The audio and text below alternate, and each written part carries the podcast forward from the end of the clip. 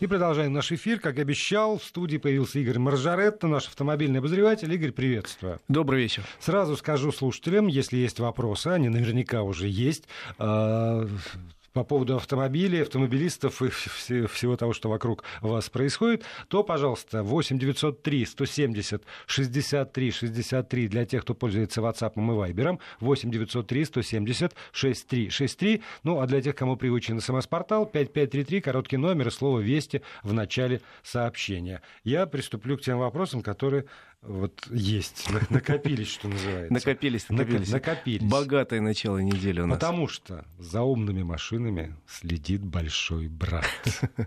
Ну, это, э, в общем, разговор... Лучше он следил за дураками, конечно, но, но он следит за умными. Разговор э, не новый, это уже давно известно, что всем под наблюдением большого брата любой обладатель современного телефона, в конце концов, он тоже должен понимать, что э, спецслужбы могут по телефону установить не только его место расположения, положение, но и с кем говорит, когда говорит и так далее. Ну, а автомобиль это еще больше телефон такой. Э, современный телефон автомобиль. Да, э, это, в общем, такая сложная электронная штука. Давно уже современные автомобили включены в интернет.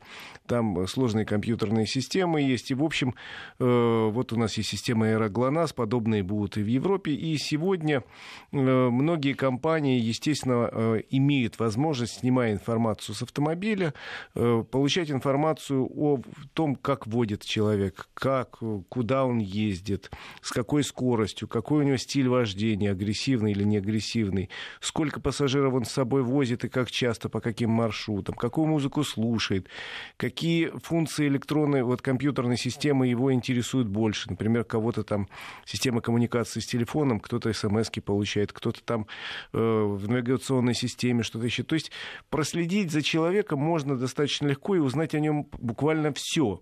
И снять эту информацию. Более того, этим активно пользуются, это не секрет, маркетологи для того, чтобы составить э, портрет покупателя, потребителя автомобиля, и потом представлять, чего же ему надо, что он хочет, что же ему предложить в следующем поколении. Нет, нет если маркетологи, так оно ладно. Но а вот важно, вопрос, с кем этот брат? Во-первых, как зовут брата, а во-вторых, с кем он делится полученной информацией. А вот это уже второй вопрос, потому что эта же информация, она как бы формально обезличенная, то есть мы, там не написано, что это Джонс или Иванов или там Мипуришвили, это просто некий потребитель, живущий в сельской местности, и информацию о нем и о его привычках, в принципе, можно обобщать и продавать это уже интересно, наверное, и другим людям, но я имею в виду в первую очередь маркетологам других компаний. Подожди, а Тут речь идет... Нет, вот, вот я хотел уточнить, а когда собирается информация, она действительно обезличена? Там нет, что автомобиль, ну, там, во-первых, э, есть... Лада Приора, да, э, вин, есть законы вин, вин персональных данных. Агрессивное вождение, и это сразу в ГИБДД. Есть законы персональных данных у нас в стране, есть подобные законы во всем мире, которые запрещают привязывать эти данные к конкретному потребителю. Э, насколько это выполняется, не выполняется, уже второй вопрос но законы такие есть, и в том числе у нас прописаны. Но вот информацию, которую могут собрать о человеке люди, не имеющие специальных погон на плечах, она достаточно любопытна в первую очередь, еще раз говорю, для других компаний, которые продают все, начиная там, от минеральной воды и гигиенических средств, и кончая там, домами и билетами в отпуск на курорт. Поэтому э, надо понимать. Ну, плюс, конечно же, к этой информации при э, необходимости имеют доступ спецслужбы который, конечно же, не отслеживает каждого человека, который купил автомобиль и куда-то поехал. Это просто физически невозможно. Но при желании войти в компьютерную систему автомобиля, подключиться к ней могут и спецслужбы, и это надо, опять же, понимать. Сейчас уже техника дошла до того, что не надо, чтобы там тайно кто-то маячок прилепил под нет, нет, автомобиля. Нет, нет, это, это просто серийный автомобиль. Ничего, теоретически можно этим автомобилем, знаешь, как в фильмах про Джеймса Бонда э, управляют автомобилем uh-huh. со стороны. Теоретически на сегодняшний день современный автомобиль можно удаленно заглушить, в принципе. И э, компании-производитель это может сделать. Нет, не, не любой человек, безусловно, а компания... И АвтоВАЗ может такую машину сделать? Я думаю, да. Так это касается серийных машин, но, условно говоря, если спецслужба устанавливает, что там ну, на этой машине что-то там задумано. Ну, э, еще раз говорю, прикидываться, что ничего не происходит, уже глупо в наше время. Мы все под колпаком, Oh, колпак этот уже, наверное, всем привычен. И э, если мы берем телефон, даже не включая его, мы понимаем, что за нами можно посмотреть при желании. И э, тем более, когда мы усаживаемся в современный автомобиль, подключаем телефон через протокол Bluetooth, допустим, э, к, к автомобильному компьютеру, чтобы там телефон твой выдавал какую-то информацию, или карты, или навигационные карты. Коммутируемся друг с другом, там, выходим в Wi-Fi. Надо понимать, что возможность проследить за нами есть и у м, тех, кто создал этот автомобиль, и у спецслужб.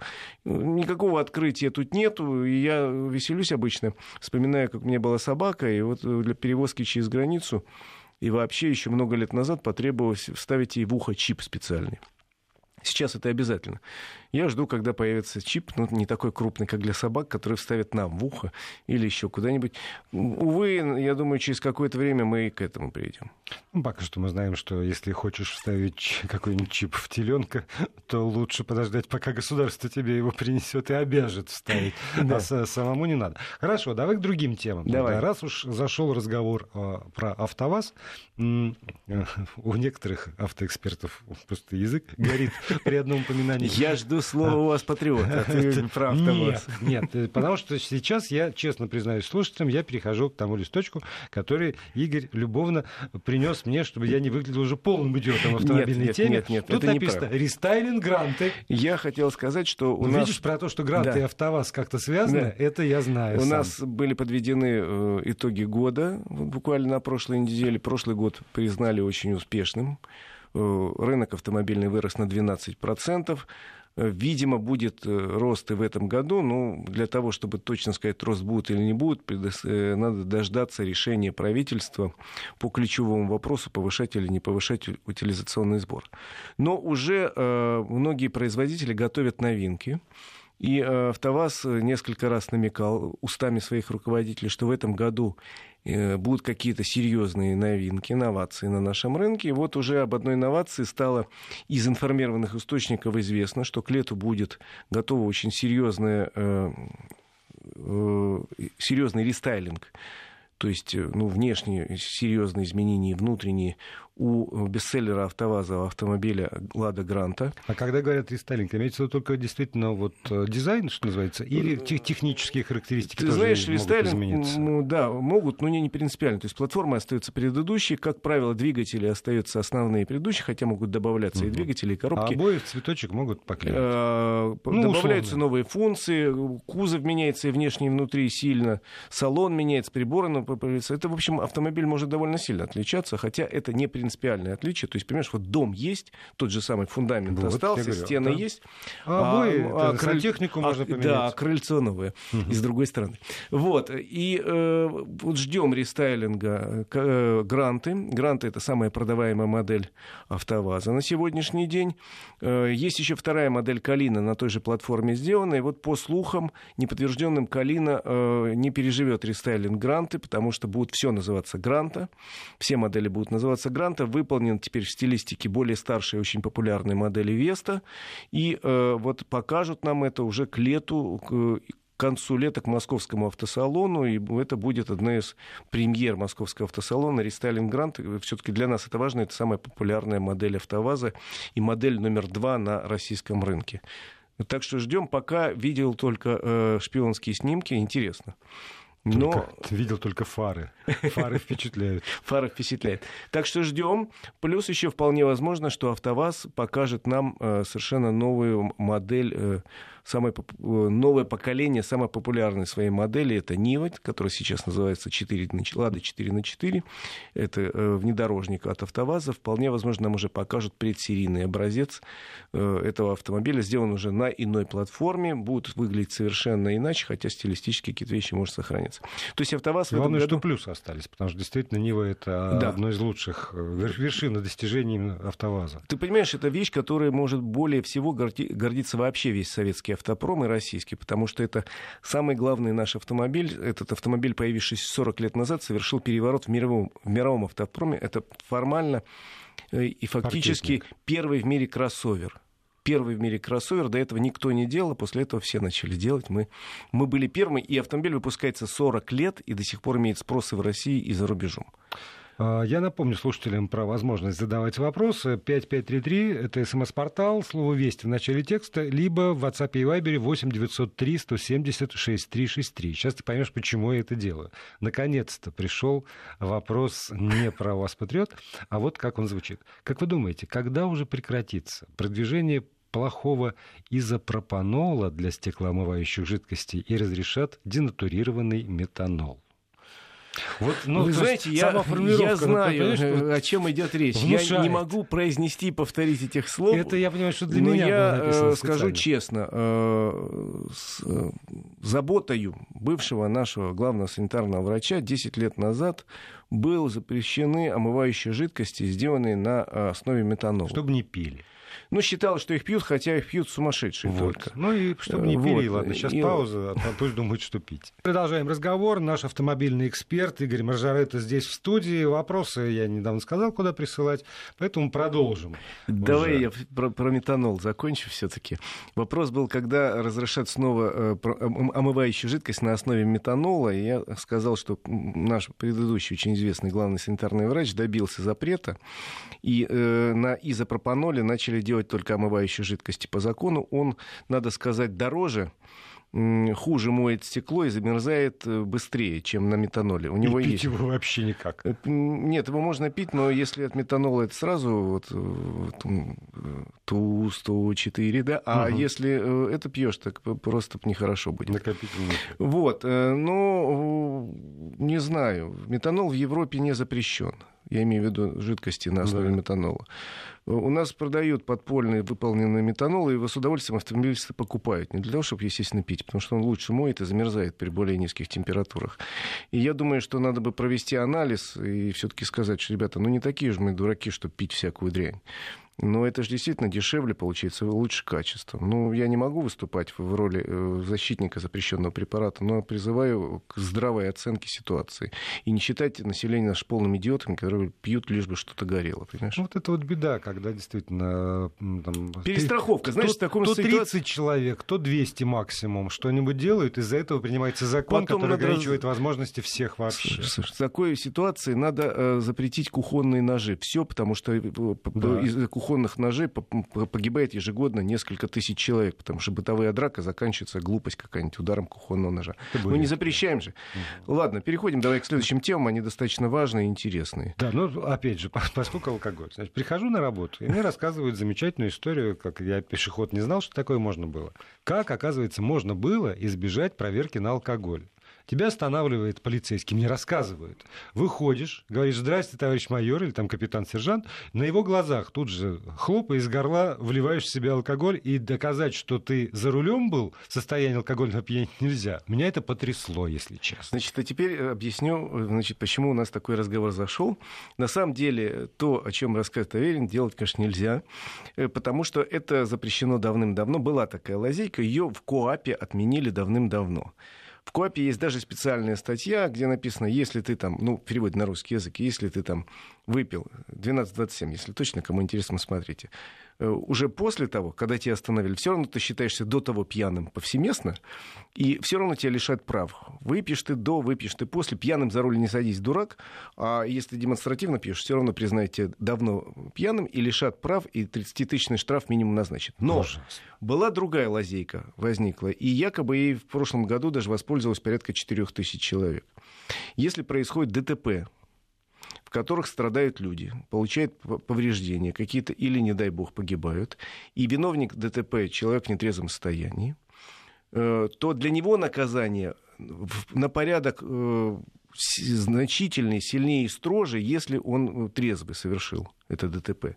И, условно говоря, разница такая. Если случилась авария, несчастный, дай бог погиб человек, водитель виноват, там, очень, не очень. Суд рассматривает ситуацию и говорит, ну да, он был трезв, он ехал, он мог видеть, не мог видеть. И э, срок, который может получить человек, там, условно говоря, до пяти лет. А в большинстве случаев, когда видишь, что человек адекватный, то может он даже и меньше срок немножко. Может быть, даже в каких-то ситуациях условный. Потому что, чтобы дать возможность отработать денег, заработать людям, родственникам. А если э, за рулем был пьяный, однозначно э, стоит теперь минимум два года, никаких условных, никаких э, отработок, минимум два года и до 9 лет максимум. То есть в этой ситуации выгоднее сказать, что я был трезв. И тогда, может быть, более мягкое наказание. А вот тут как раз в Уголовном кодексе, в отличие от административного, прописано не было такая ситуация, когда человек на глазах у гаишника говорит, я так переживаю за вот этого пострадавшего, и стакан, опа! Стресс снять. Стресс снять. И тут не было прописано, что делать в таком случае, как его признать пьяным и не признать, вот на глазах. И так вот, э, единственная правка, которую предложил сегодня МВД внести, я считаю, что это вполне справедливо, что хлопнул ты стакан до, хлопнул ты стакан после, ты в любом случае сволочь и алкаш и получишь по полной программе. Вот это единственная правка, а то, что ты говорил... Не буду спорить. Э, да. Не, мне это нравится, потому что Раньше правда. вот эту вилку убрали, и, и слава богу. И слава богу. Пить за рулем нельзя. Нельзя. Теперь вот смотри, у тебя написано «без полиса ОСАГО». А, Я цитирую. Слушай, свежее предложение, очень э, важное, в Госдуму внесен законопроект, который предлагает увеличить в 6 раз э, штраф за отсутствие полиса ОСАГО. Дело в том, что э, у нас там порядка 40 миллионов человек ездит с полисами, а миллион человек говорит, что не будем покупать по разным причинам. Ну, не хочу. Угу. Я считаю, что это бессмысленная бумажка, это навязанная бумажка. И хотя мне закон говорит, я не буду покупать. Я, ну, поймает меня за год один раз без полиса, ну, может, два раза. Штраф 800 рублей. Всего? Можно заплатить 50%. У нас есть такая возможность, если, если сразу. Быстро, да. да, 400 рублей. Проверок на дорогах практически сейчас нет. Ну и что, и обойдусь я без полиса. А я счастливчик, аварии со мной быть не может. И э, случается авария с таким нехорошим человеком. А что с него взять? У него полиса нет. Ну, начинает угу. судебный... безработный? Да, а, начинает да. судебные тяжбы, это надолго и печально. У меня, у друзей была такая ситуация, когда в них въехала девушка без полиса ОСАГО. А сегодня я слышал от одного своего приятеля историю, когда столкнулись две машины, у обоих нет полиса ОСАГО. Ну ладно, тут оба дураки, ну что называется. Вот предложение есть увеличить стоимость штрафа до 5000 рублей. 5000 рублей это средняя цена полиса ОСАГО по России. Ну, или купи угу. полис, будешь есть спокойно, или заплати штраф. Э, я, в общем, ничего против не имею, потому что считаю, что полис покупать надо. А единственное, что какой-то контроль должен быть, поскольку гаишников на улице с палочками у нас не стало практически. Есть предложение, довольно давно обсуждается, чтобы видеокамеры нагрузить еще и такой функцией. Сейчас видеокамеры, значит, превышение скорости фиксируют, ну, да, выезд на встречку, номер. выезд э, там, на красный свет и так далее. Предложение есть, и якобы прорабатывается уже техническая возможность, она тоже есть. Не у всех автомобилей считывать это самое наличие или полиса от САГА, или отсутствие. Он же привязан к номеру автомобиля. Mm-hmm а только у тех автомобилей, которые нарушили правила, скажем, проехал тут со скоростью 200 км в час под камерой, хлоп, его сфотографировали и тут же по базе проверяют. Ну, всех зачем проверять? Опа, есть полис. Ну, получишь только за превышение скорости. Нет полиса. Еще и за... То есть контроль какой-то а должен если фальшивый? А если человек купил, его нагрели? Э, ну, тут сам дурак называется, потому что, э, во-первых, надо... Надо да. понимать, что если тебе предлагают полис за треть цены, то он не может быть натуральным. Э, не, не может быть э, осетрина третьей свежести и полис за э, тысячу рублей. Не бывает полисом. Потому что средняя цена, еще раз говорю, 5 тысяч рублей, это вот такая по, по России. И за тысячу рублей, если ты покупаешь, ты заранее соглашаешься. Кстати, я рассказывал, был на круглом столе генпрокуратуры, где говорили, что действительно много поддельных полисов гуляют но реально начинают, и таких уголовных дел довольно много по стране, уголовных по статье, э, заведо, э, пользование заведомо фальшивым документом. О. Есть и чудовищные штрафы, там 300-400 тысяч рублей, потому что если ты покупаешь, еще раз говорю, за тысячу рублей бумагу, которая стоит 5 тысяч рублей, ты должен понимать, что это что-то не то. Не бывает бесплатного сыра. Вот э, на этой мудрой мысли мы с тобой, к сожалению, и закончим. Чтобы она глубоко запомнилась нашим слушателям, мы с этим оставим. А Спасибо, а пусть Игорю дорога всем будет только в радость.